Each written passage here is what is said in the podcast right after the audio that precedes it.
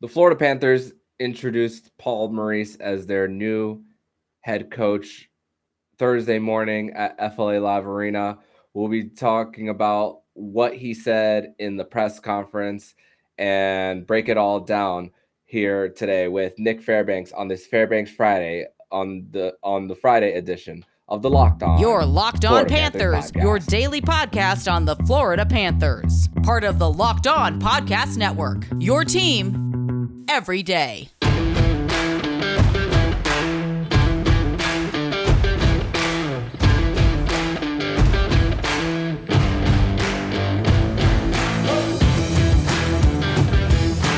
Welcome into this Friday, June 24th edition of the Locked On Florida Panthers podcast, part of the Locked On Podcast Network, where it's your team every day. Thank you for making the Locked On Florida Panthers podcast your first listen of the day. I'm Armando Velez from PantherParkway.com, and you can follow me on Twitter at MonoMan12. Follow the show account on Twitter at @LO_FLA Panthers. And thank you for making the Locked On Florida Panthers podcast your first listen of the day. Don't forget to also subscribe to Locked On NHL and the Crosscheck NHL show with Andrew Berkshire and Mary Clark. They'll be covering all the postseason activities around the National Hockey League. So Cats fans, like I said at the top, the Florida Panthers introduced Paul Maurice as their new head coach yesterday at FLA Live Arena in a 10 a.m. press conference. Got a lot of people there from all the local affiliates. I unfortunately was not able to be there in person due to my day job, but I was able to watch the whole thing after the fact and really got to digest everything and really got to think about everything that Paul Maurice said. And even prior to all of that, hearing what he said when he resigned from the position with the Winnipeg Jets, one takeaway that I just had overall is that this guy is a guy that when he talks you listen, and I can hear this guy talk for hours. And let me actually bring in my guest on the show where we'll talk about the things that he did in fact say in the press conference. So it's Friday, which means that it's a Fairbanks Friday edition of the Locked On Florida Panthers podcast. So, Nick, welcome back to the show. Thank you, and it's very much an exciting Fairbanks Friday edition on Locked On Panthers, and happy to be here again. So thank you again, Armando. Absolutely, man. Let's get right into it. So when Paul Maurice spoke about how the phone call went to when it came to him and Bill Zito, he spoke about how it was an overwhelming process, but he didn't mean overwhelming in a bad way, about how he just loved talking about hockey with Bill Zito, and that Bill Zito can talk for hours, and just within 15 minutes, he knew that it was going to be a great fit. And he also mentioned that he had never met Bill Zito in person, but he knew people who connected to him. And of course, when you're in that hockey community, and especially in the NHL level, and one person's going to say this, and that's going to be passed on to how great or not great somebody is. And just from what we hear, of course, we don't know everything that went on behind the scenes. It just seems that what they said in person seems to be that they had a really good conversation. There was a lot of smiles. There was a lot of nodding. There was a lot of saying, ha, this guy kind of knows what he's talking about. Yeah. And, when you hear Paul talk, I think he talked about it. I can't remember if he said it just during the press conference or if it was during the Merrick show earlier today, that they had talked for 10 hours during the first interview. Mm-hmm. Can you imagine talking for that long? But my mind, when I heard that, is, okay, number one, I think Paul gets it. Number two, I think Zito understood that he gets it. And number three, they both had the same goal in mind. You can win the regular season and look fantastic like the Florida Panthers did this past season. It doesn't mean a thing once the Stanley Cup playoffs start. You can't play the same way. You have to play a dirtier game, and not, a bad dirty game, but you have to get those dirty crease goals. You got to be able to play defensive hockey, and you got to know when to clamp down defensively. So I think they picked the right guy, and I do honestly think that Bill Zito did do his due diligence, kind of feeling out everybody who, was possible to come in, and I thought he made the best choice possible. Mm-hmm. Not only was there at one point a 10-hour conversation on the phone, mind you, when he mentioned mm-hmm. He also spoke about how this process started 10 days ago, right before their press conference. So that just goes to show that not only that they did an extensive interview process with Paul Maurice, but of course who knows what they did with everyone else as well, breaking every single thing, pros and cons of what this guy brings to the table. Is this guy the right fit? And also what I took away from it was, once again, when somebody from the outside is looking in, talking about your team, that whenever you're in the building every day and critiquing your own, it's a little harder for you to critique what you have right in front of you, because of course everyone's ego can get in the way. Everyone has an ego. And of course, when you hear someone from the outside talking about your team and seeing what they bring, it's like, maybe we do need to bring someone from the outside. So I think it's a good opportunity for a little bit of a change. I mean, they don't have to go away completely from who they are. I mean, this is a 122-point team from last season, a 58-win team. And he even said it himself.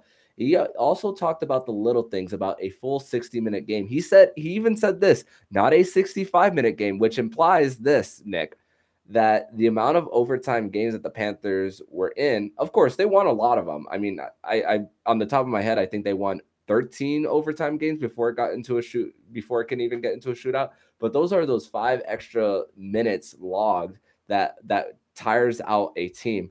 But it's also talking about playing a complete 60. He also talked about the play of how these players play away from the puck as well. And of course, he talked about the process of coming to work every day, doing the work every day, and the little things. And with the experience that Paul Maurice has, I have no doubt that he is going to apply that with this team. The merit of a good manager is being able to take off the rose-colored glasses and see the organization or the team that you have in front of you, and be able to see its strengths and weaknesses, and to address, those weaknesses, and also applaud those strengths. So I think Bill definitely did that in this process.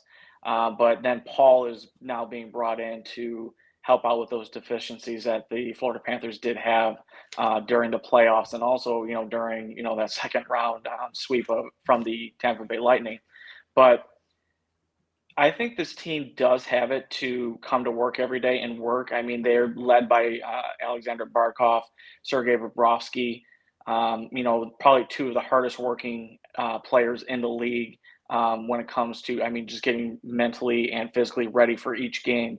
But where the change is going to come is this team going to be more direct in what they want to do, or are they going to be more passive?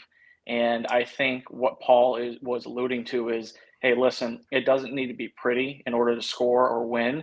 We need to be defensively responsible and not put ourselves in situations that are, going to put our defense on their heels and put us out of position. So I think he understands what they need, and he's going to implement it. And it's not going to happen, like that. It's not going to happen right out of training camp. It's going to be a process over the season. So when they get to the playoffs again next year, hopefully, they should already have it ingrained in how they need to play and what is expected in order to get to the Stanley Cup and win it overall.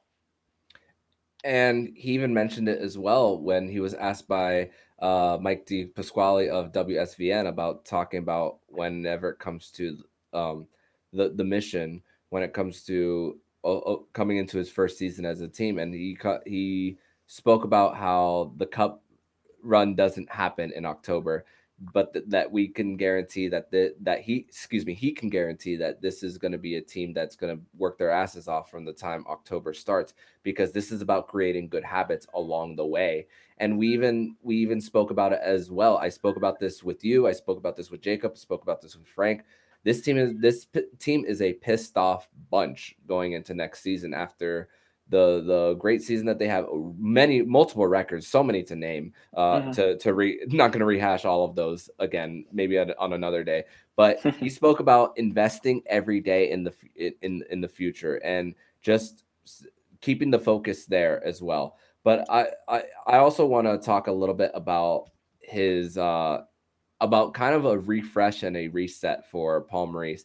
He even spoke about when he was fired the first time from Carolina by Jim Rutherford. Florida Panther fans definitely know about Jim Rutherford from their recent trade with the Pittsburgh Penguins for Patrick Hörnqvist. Mm-hmm. So when he was fired by Jim Rutherford, he was talking about how not necessarily thanking him, but saying about how he was burnt out as well from that time, because of course he's a human being. Let's first and foremost, he is that. And whenever you're somewhere for a long time as well, and sometimes your mind can go in a little bit of a plateau whenever you're at a place. Second day in a row that I'm using that word. Mm-hmm. And he got an opportunity to reset, and happened the same thing here. And assuming he got a 3-year deal from what's reported, but if he's with this team for a long time, assuming that he is, and he gets burnt out again, I'm saying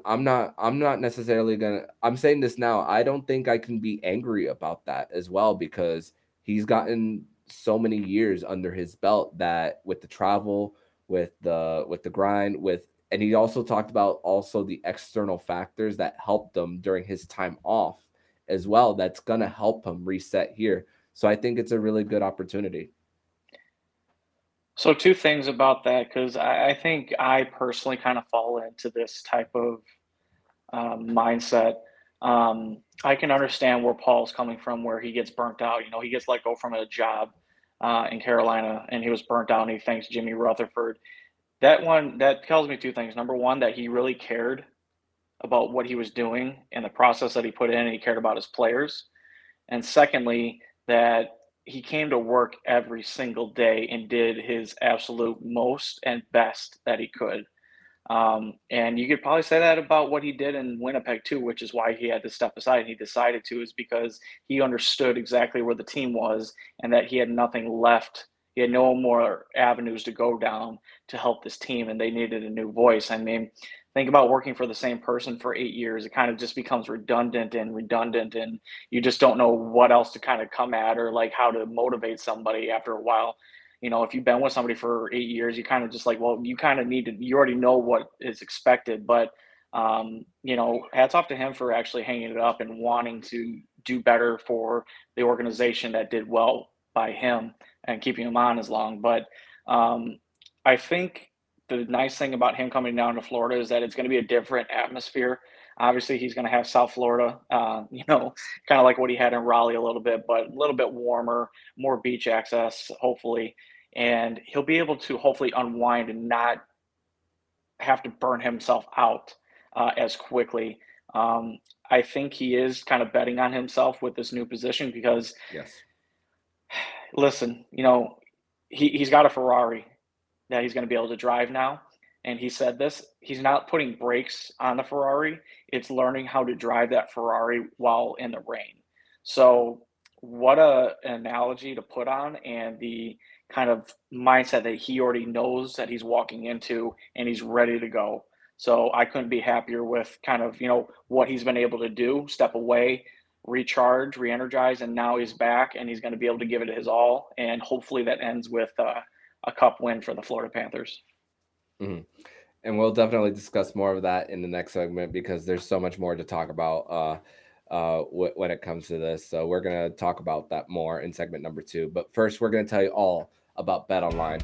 And BetOnline.net is your number one source for all your betting needs and sports info. Find all the latest sports development and league reviews and news, including this year's Stanley Cup playoffs and Major League Baseball. BetOnline is your continued source for all your sports wagering information, including live betting, esports, and scores. And BetOnline.net remains the best spot for all your sports scores, podcasts, news this season. BetOnline.net is the fastest and easiest way to check on all your favorite sports and events, including MMA, boxing, and golf.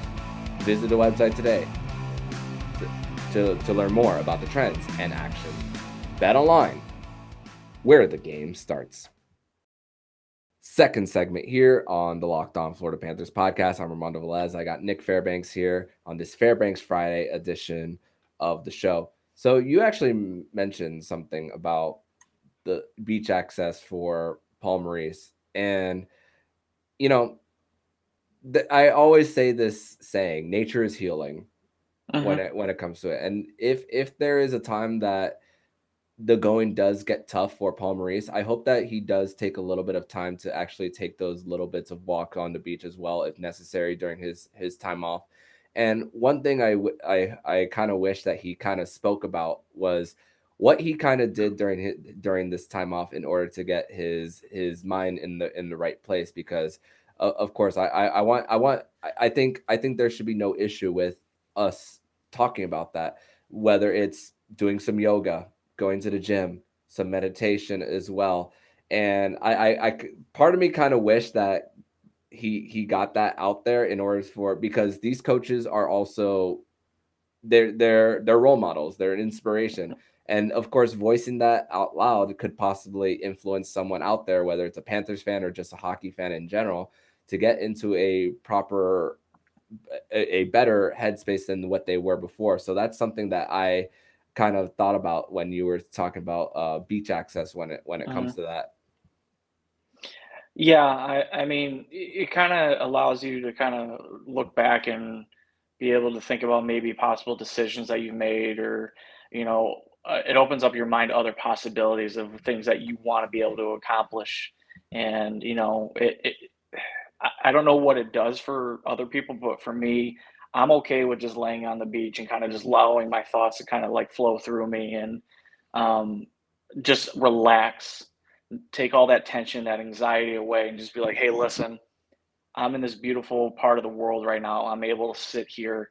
What's so bad or what's so strenuous about life right now? Everything can just fall away. And I think that's something that, you know, should be a little bit talked about more. I wonder if the players even do that.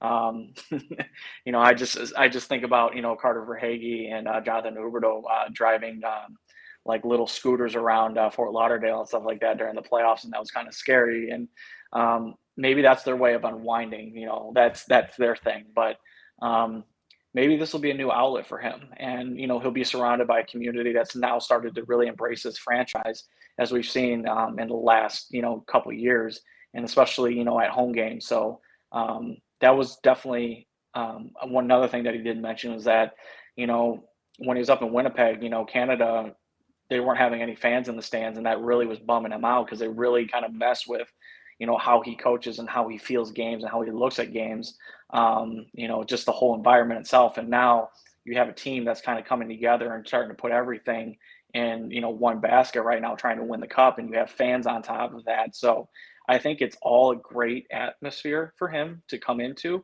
But also, if he wants to leave it, you know, you got a couple miles out to the east and you have nothing but beach, just to kind of like let your problems and everything melt away.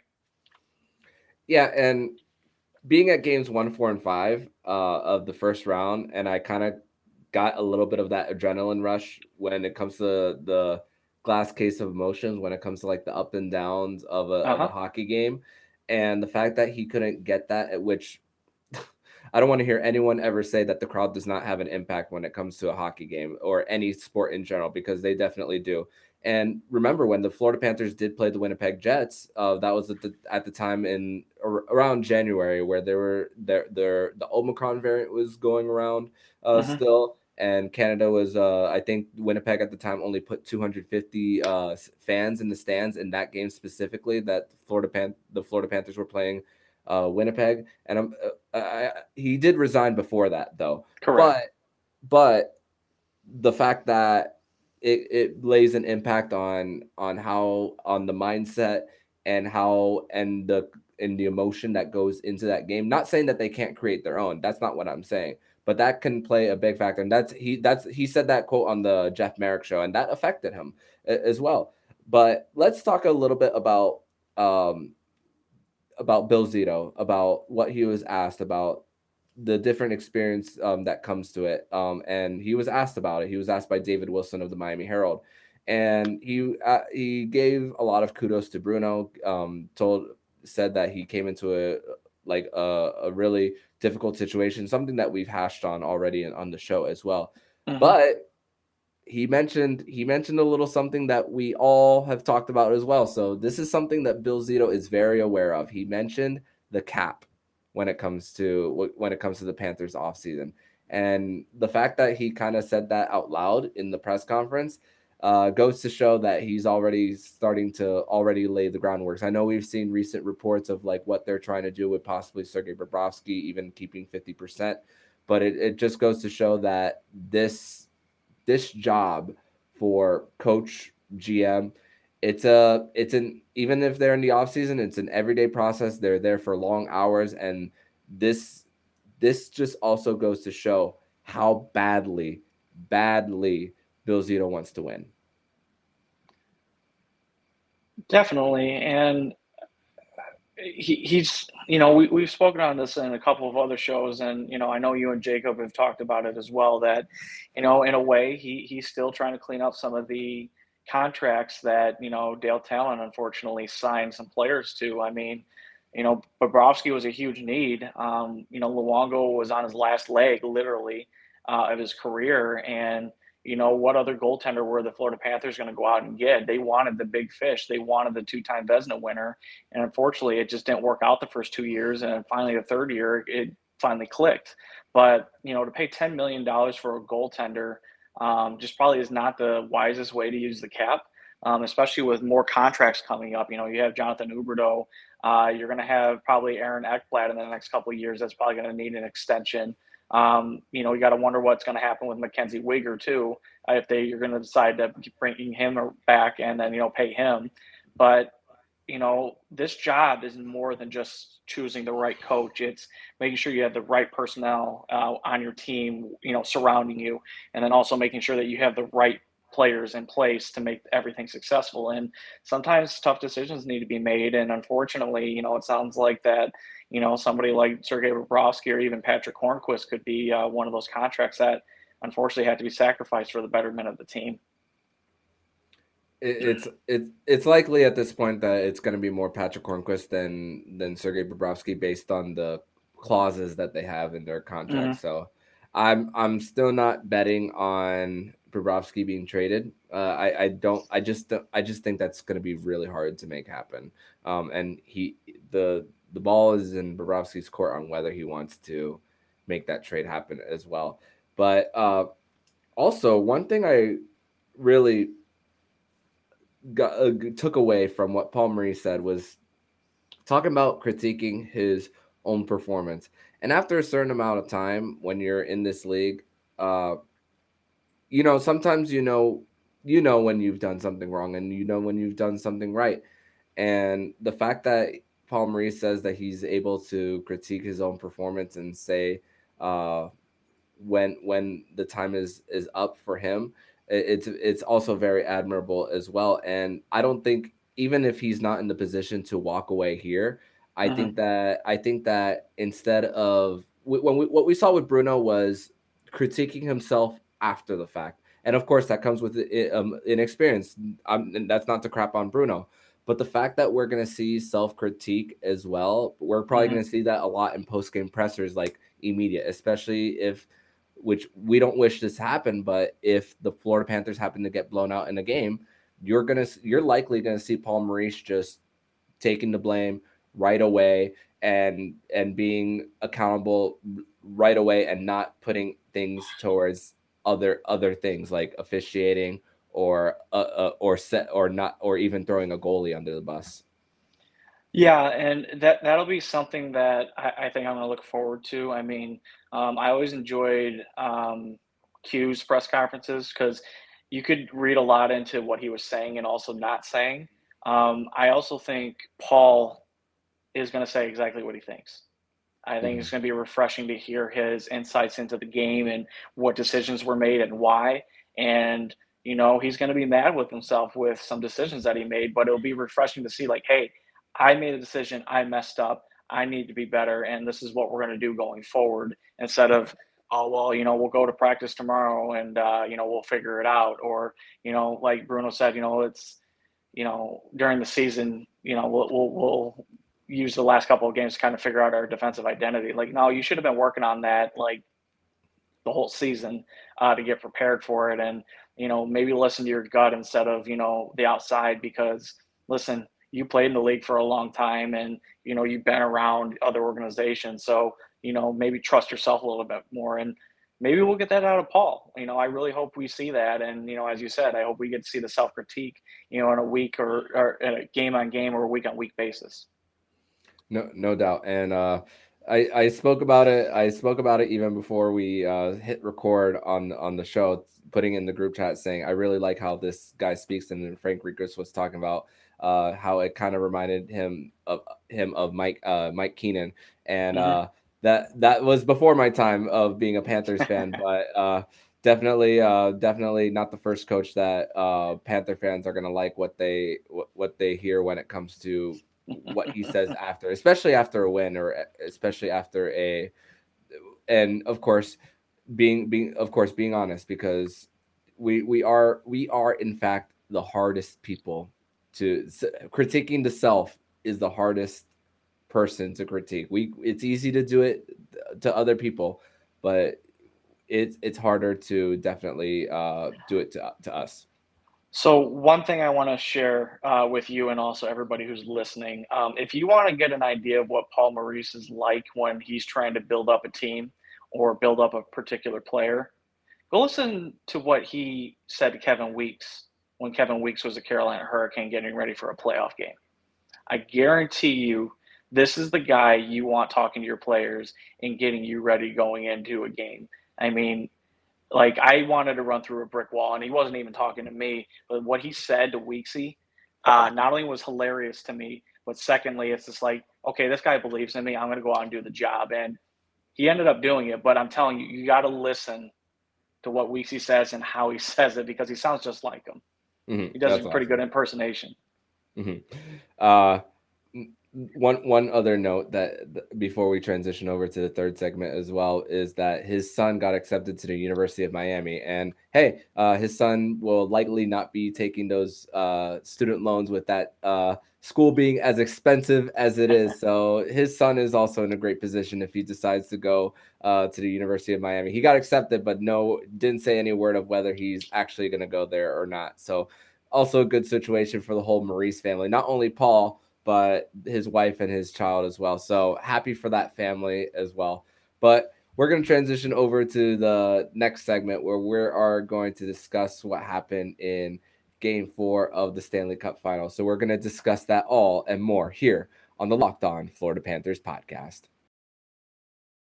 Third and final segment here on the Locked On Florida Panthers podcast on this Fairbanks Friday edition of the show. I'm Armando Velez. I got Nick Fairbanks here. So, Nick, when Frank and I were recording last night, it was in the middle of the second period, and we discussed a little bit about how the Tampa Bay Lightning were just, even though possession and offensive zone time for the Avalanche was very controlled, they weren't getting the shots on goal that they needed for the first period, but then they just came firing in the second period. Outshot the Tampa Bay Lightning in the second period, 33-16 as far as shot attempts, and then they, even though at one point it was 18-4 in shots on goal, and then only lost that advantage by 2, and then we see Nathan MacKinnon get a goal, and then that controversial play at the very, very end of the game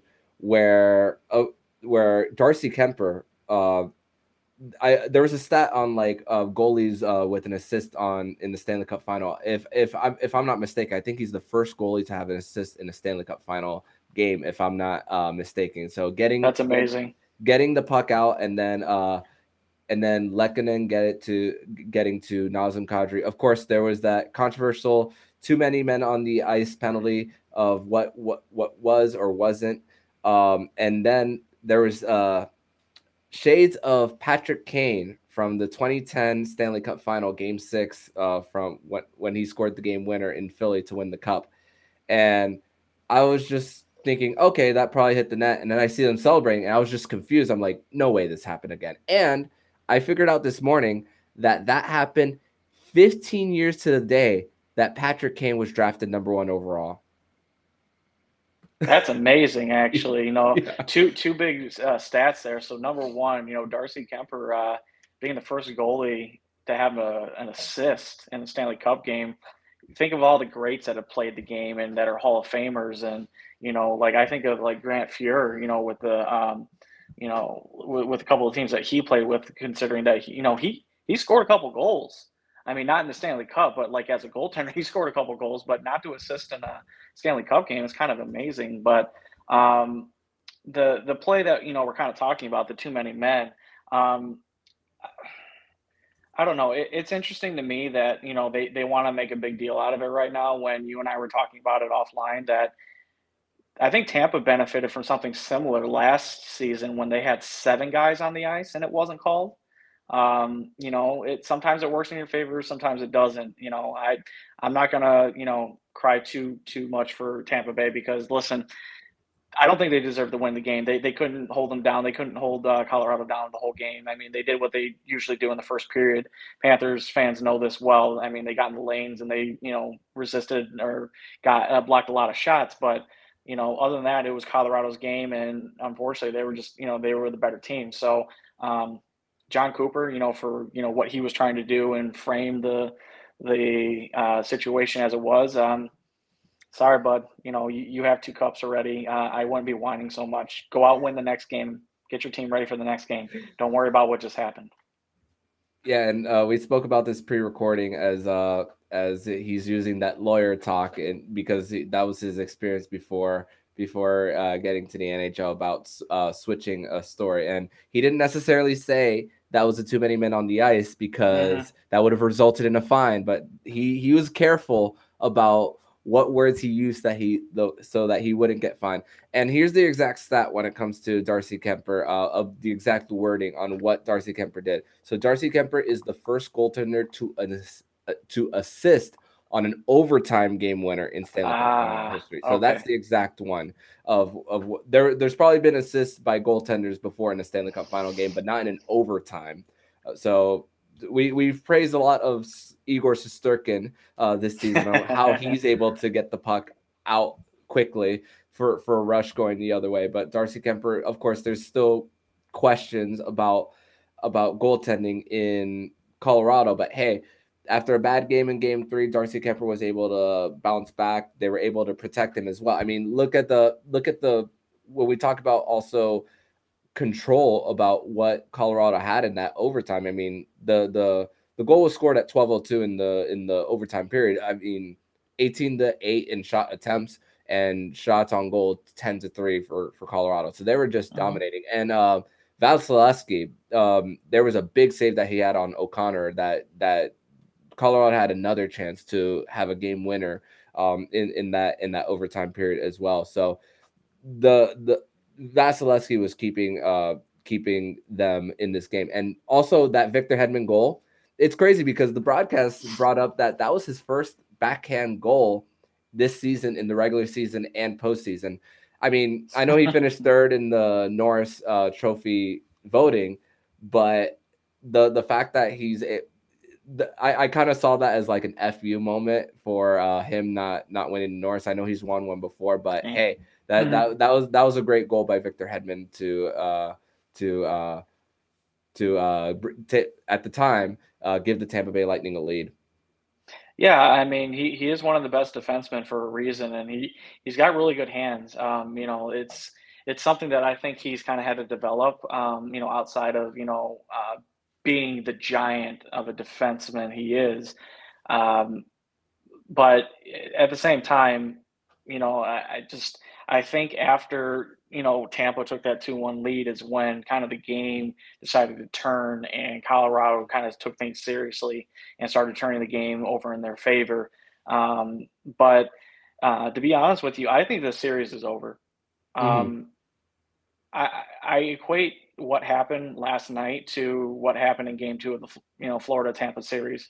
I think the air out of the balloon just came out, or it popped, whatever you want to call it. And I think John Cooper's press conference kind of sealed the deal for me on that. I think he's feeling pretty defeated about that. So I think tomorrow Colorado seals it, and they get their third cup in 30 years, something like that, or 25, 26 years. Yeah. Mm. Yeah. They moved from Quebec over to Colorado around the same time that the Florida Panthers were in their inception. So yes. The Colorado Avalanche one win away from lifting Lord Stanley's Cup.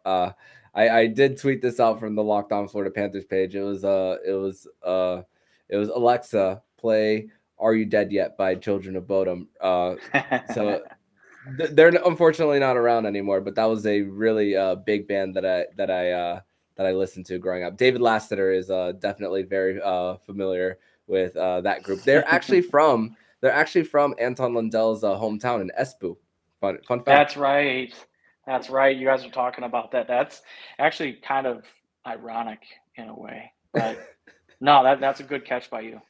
Yeah, I looked it up yesterday. I was like, I knew they were from Finland, but I was like, which town are that? And I saw Espoo, and the first thing I thought of was Anton Lundell.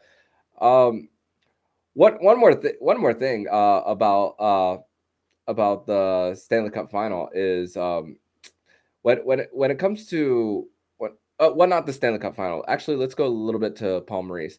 Is that one thing that is a criticism of Paul Maurice?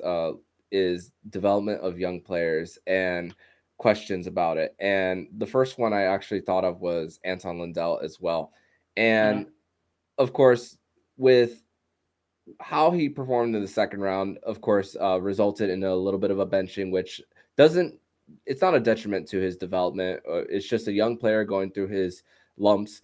But the fact that he's had the time in Finland as well in Helsinki, I don't think it's going to be the same situation where Paul Maurice is going to hold someone back like Anton Lundell. The fact that he's had a pro career over there, and the fact that he's had one season under his belt. If it were his rookie season and Paul Maurice was coming in, I think that it could possibly be a different story. But the fact that he has already have that one season in, I'm not necessarily concerned.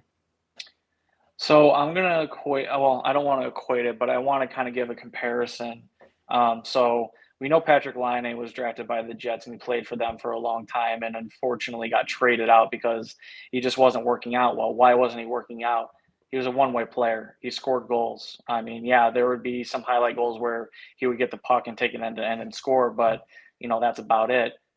What's Anton Lundell's game?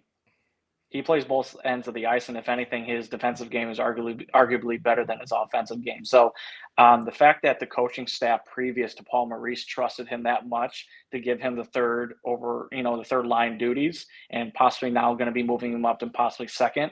I think Paul is going to have the same respect and also the same mindset going into this season with Anton Lundell, knowing that he can trust him and he plays the exact right way that Paul's going to expect his centermen to play. Mm-hmm. And during Paul Maurice's time in Winnipeg, it's been more of an offensive team that he's had there, and the fact that we could say at this point in time that Anton Lundell's defensive game is better than his offensive game at this point in time. Of course, that can change, but the fact that he's got that down, I think that it could possibly be a level up once Paul Maurice gets here. So, but that's something that we could talk about in. for multiple minutes here. So we're kind of, I have one more point. Okay. Name me one Panthers coach that's been known to develop talent.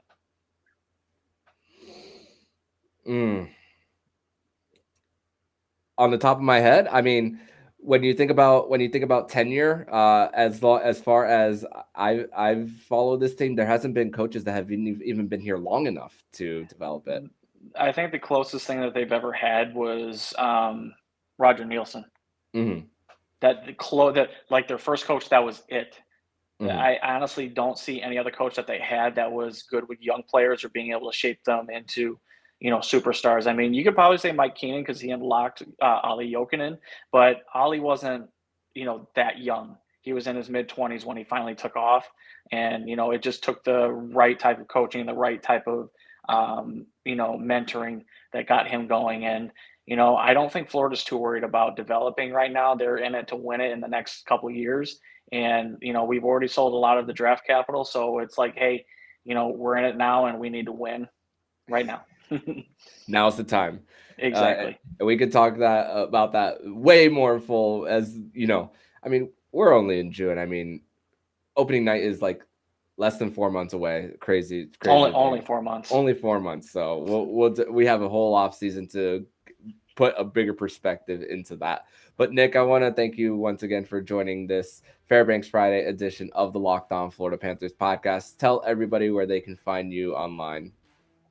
Armando, thank you again for having me on. It's always enjoyable to do these Fairbanks Friday episodes, but with everybody listening, thank you again for listening. You can even watch us on YouTube, but you guys can find me on Twitter at Prudentia0 and also find my work on PantherParkway.com. Definitely. And we are one subscriber away from 100 subscribers on the YouTube channel. So go ahead and subscribe to the channel so you can see both our beautiful faces and, of course, Jacob's beautiful face when he comes on Fridays, and Frank once in a while, and everyone else who comes on Locked On Panthers. So subscribe to the show. So Nick, thank you once again. Anytime, and let's get that 100th subscriber. Absolutely. And if you like what you're hearing, please subscribe to the podcast so you'll be notified every single time the Locked On Florida Panthers podcast jumps into your podcast feed. Don't forget to also subscribe to Locked On NHL and the Crosscheck NHL show with Andrew Berkshire and Mary Clark. They'll be covering all the postseason activities around the National Hockey League. Thank you for making the Locked On Florida Panthers podcast your first listen of the day. And for your second listen of the day, make sure you listen to today's episode of Locked On NHL. From each round to the Stanley Cup kiss, Locked On NHL has you covered every Monday through Friday. It's free and available wherever you get podcasts. So I'm Armando Velez with Nick Fairbanks, and you've been listening to Locked On Florida Panthers podcast, part of the Locked On Podcast Network. Where's your team every day.